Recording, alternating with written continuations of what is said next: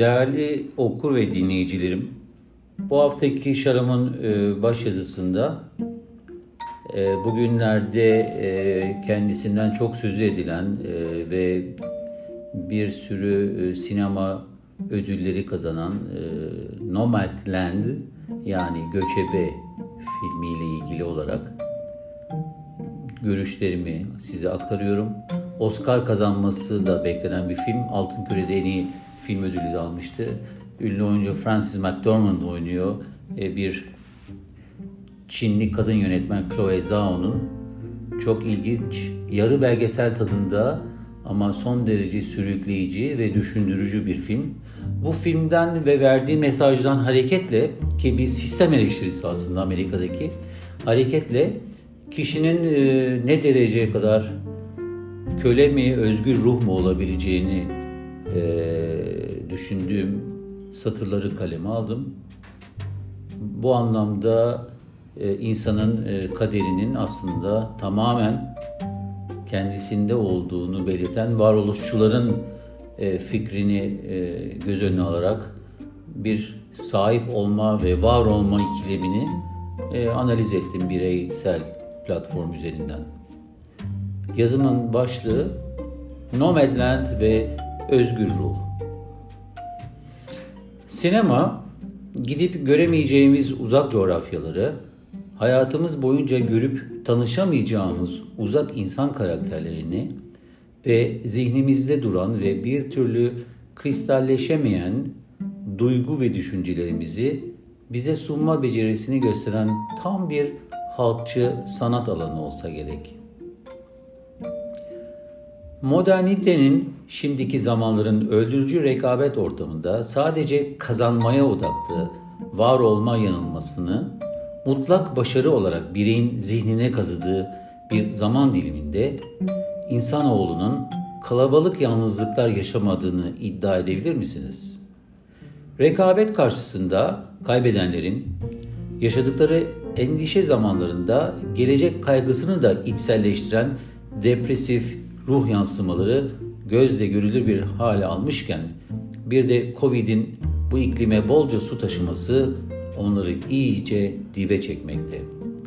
Kazanma ve en iyisini tüketme bağımlılığının insanı mutlu edemediğini anlatanların ve sürüden ayrılmak isteyenlerin sürekli sürüye dahil olmasına çalışıldığı bir dünya üzerinde farklı olmak, diğer bir deyişle özgür ruh olmak neredeyse imkansız.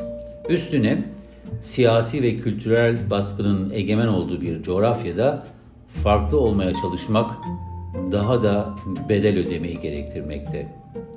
Sinema sanatına dönersek, bu sene sinema ödüllerinin çoğunu toplayan Nomadland filmini bu bağlamda mutlaka seyretmek lazım.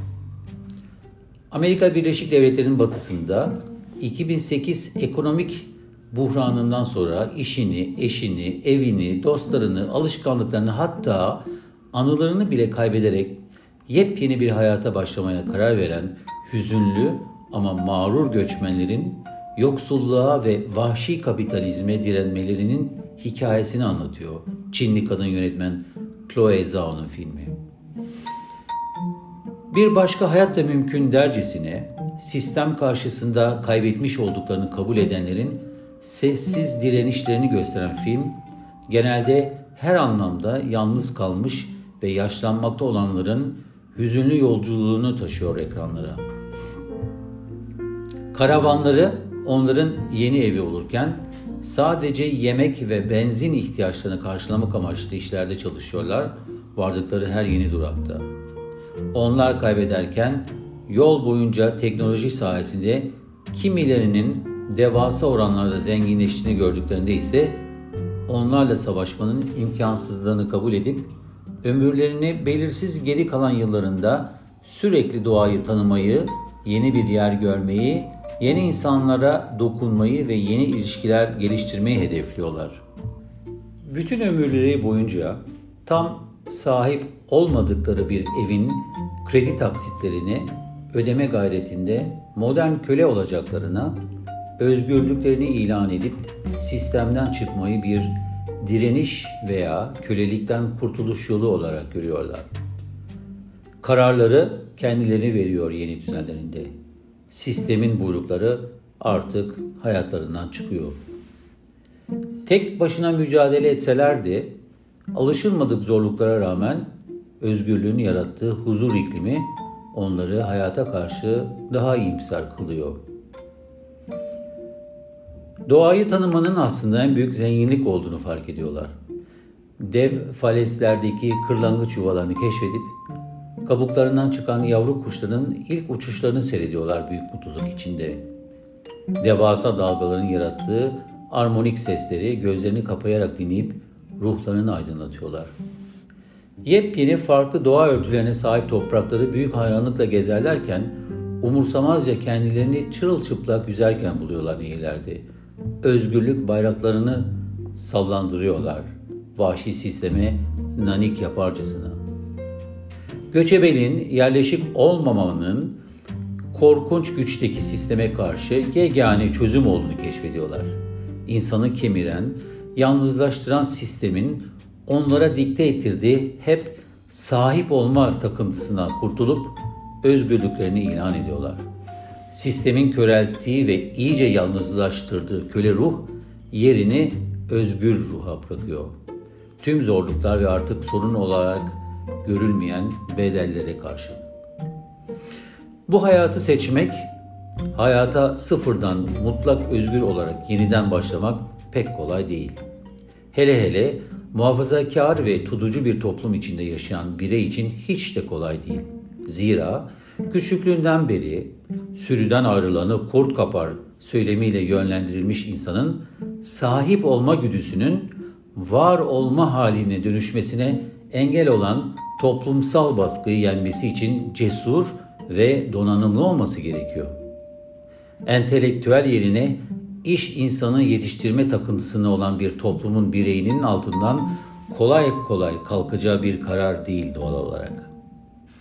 Ünlü Arjantinli yazar Jorge Luis Borges hayatın anlamı ve istikameti üzerine şu dizeleri kaleme dökmüştü. Sil baştan yaşama şansım olsaydı eğer, oturup saymazdım eski yanlışlarımı. Kusursuz olmaya çalışmaz, rahat bırakırdım yüreğimi. Korkmazdım daha çok riske girmekten, daha çok yolculuğa çıkar, gün doğumlarını kaçırmazdım asla. Hiç bilmediğim yerlere giderdim, gidebildiğimce. Doyasıya dondurma yer, daha az bezelye yerdim. İlkbaharda yalın ayak gezer, sonbahara dek unuturdum pabuçlarla yürümeyi. Hiç bilmediğim yollara sapardım. Çocuklarla daha çok yaşardım. Sil baştan yapabilseydim eğer. Ama heyhat, 85'indeyim artık ve biliyorum ki ölmekteyim. İnsanın hayatından ne ailesi, e, ne öğretmenleri, ne hocaları, ne arkadaşları, ne de başka birileri sorumludur. İnsanın kaderi sadece kendi elindedir ve ancak yapacağı seçimlerle hayatını doğru yanlış bir istikamete götürecektir. Burada önemli olan neyin doğru, neyin yanlış olarak algılanması olacaktır. Borges gibi hayat boyunca dondurma yerine bezelye yemekle geçiyorsa zamanınız, geç olmadan seçiminizi yapmanız lazım belki de. Her seçim bir kaybediştir ama farklı bir kazanımdır da aslen. Son pişmanlık fayda vermez. Seçimleriniz sizi bekler.